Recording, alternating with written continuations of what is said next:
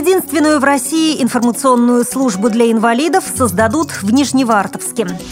В Украине студенты из Индии организовали шествие в центре Харькова, чтобы обратить внимание на проблему слепых людей.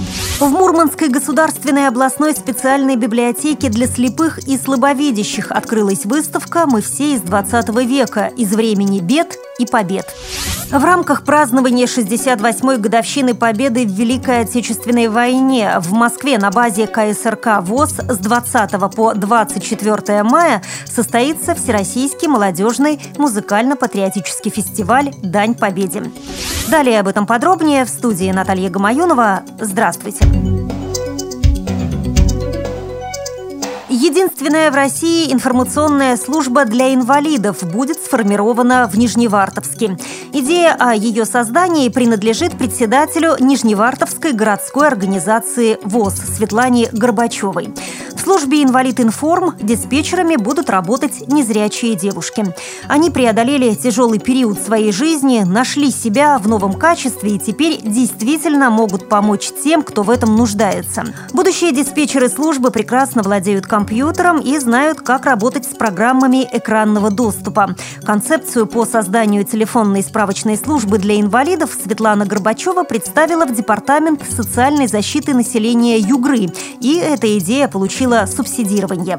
Номер телефона у службы будет единым. Дозвониться по нему можно будет без труда, так как линию сделают многоканальной. Диспетчер принимает звонок, фиксирует его и отвечает на интересующий вопрос. Если он не знает ответа, то уточняет необходимую информацию, а затем перезванивает обратившемуся. Звонить в «Инвалид.Информ» смогут не только инвалиды по зрению, но и вообще все люди с ограниченными возможностями здоровья, а также родители детей-инвалидов, поясняет Светлана Горбачева. Вопросы, которые они могут задать, касаются любой сферы жизни. Диспетчеры смогут дать консультацию по юридическим, социальным, психологическим проблемам. Они подскажут, куда надо обращаться и что делать. В Украине студенты из Индии организовали шествие в центре Харькова, чтобы обратить внимание на проблему людей с ограниченными возможностями. Как сообщает сайт «Харьков Комментарии», об этом рассказал президент Интерконтинентального общества студентов Кавин Радж Югандантам. Это шествие посвящено людям с ограниченными возможностями, в частности, незрячим. «Мы хотим обратить внимание украинцев на проблему незрячих людей», — сказал он. Кроме шествия, активисты планируют помочь незрячим, предоставив им специальные трости с сенсорами, которые определяют преграды и помехи и передают вибрационный сигнал, что позволяет свободнее передвигаться. Такого рода сенсоры в Украине не производят, поэтому их будут закупать в Индии. Этот проект сейчас на стадии разработки. Студенты рассказывают, что часто проводят такие шествия у себя на родине и хотят сделать их доброй традицией в Украине. В Мурманской государственной областной специальной библиотеке для слепых и слабовидящих открылась выставка «Мы все из 20 века. Из времени бед и побед». На ней представлены издания говорящих, брайлевских, плоскопечатных книг, посвященных Великой Отечественной войне.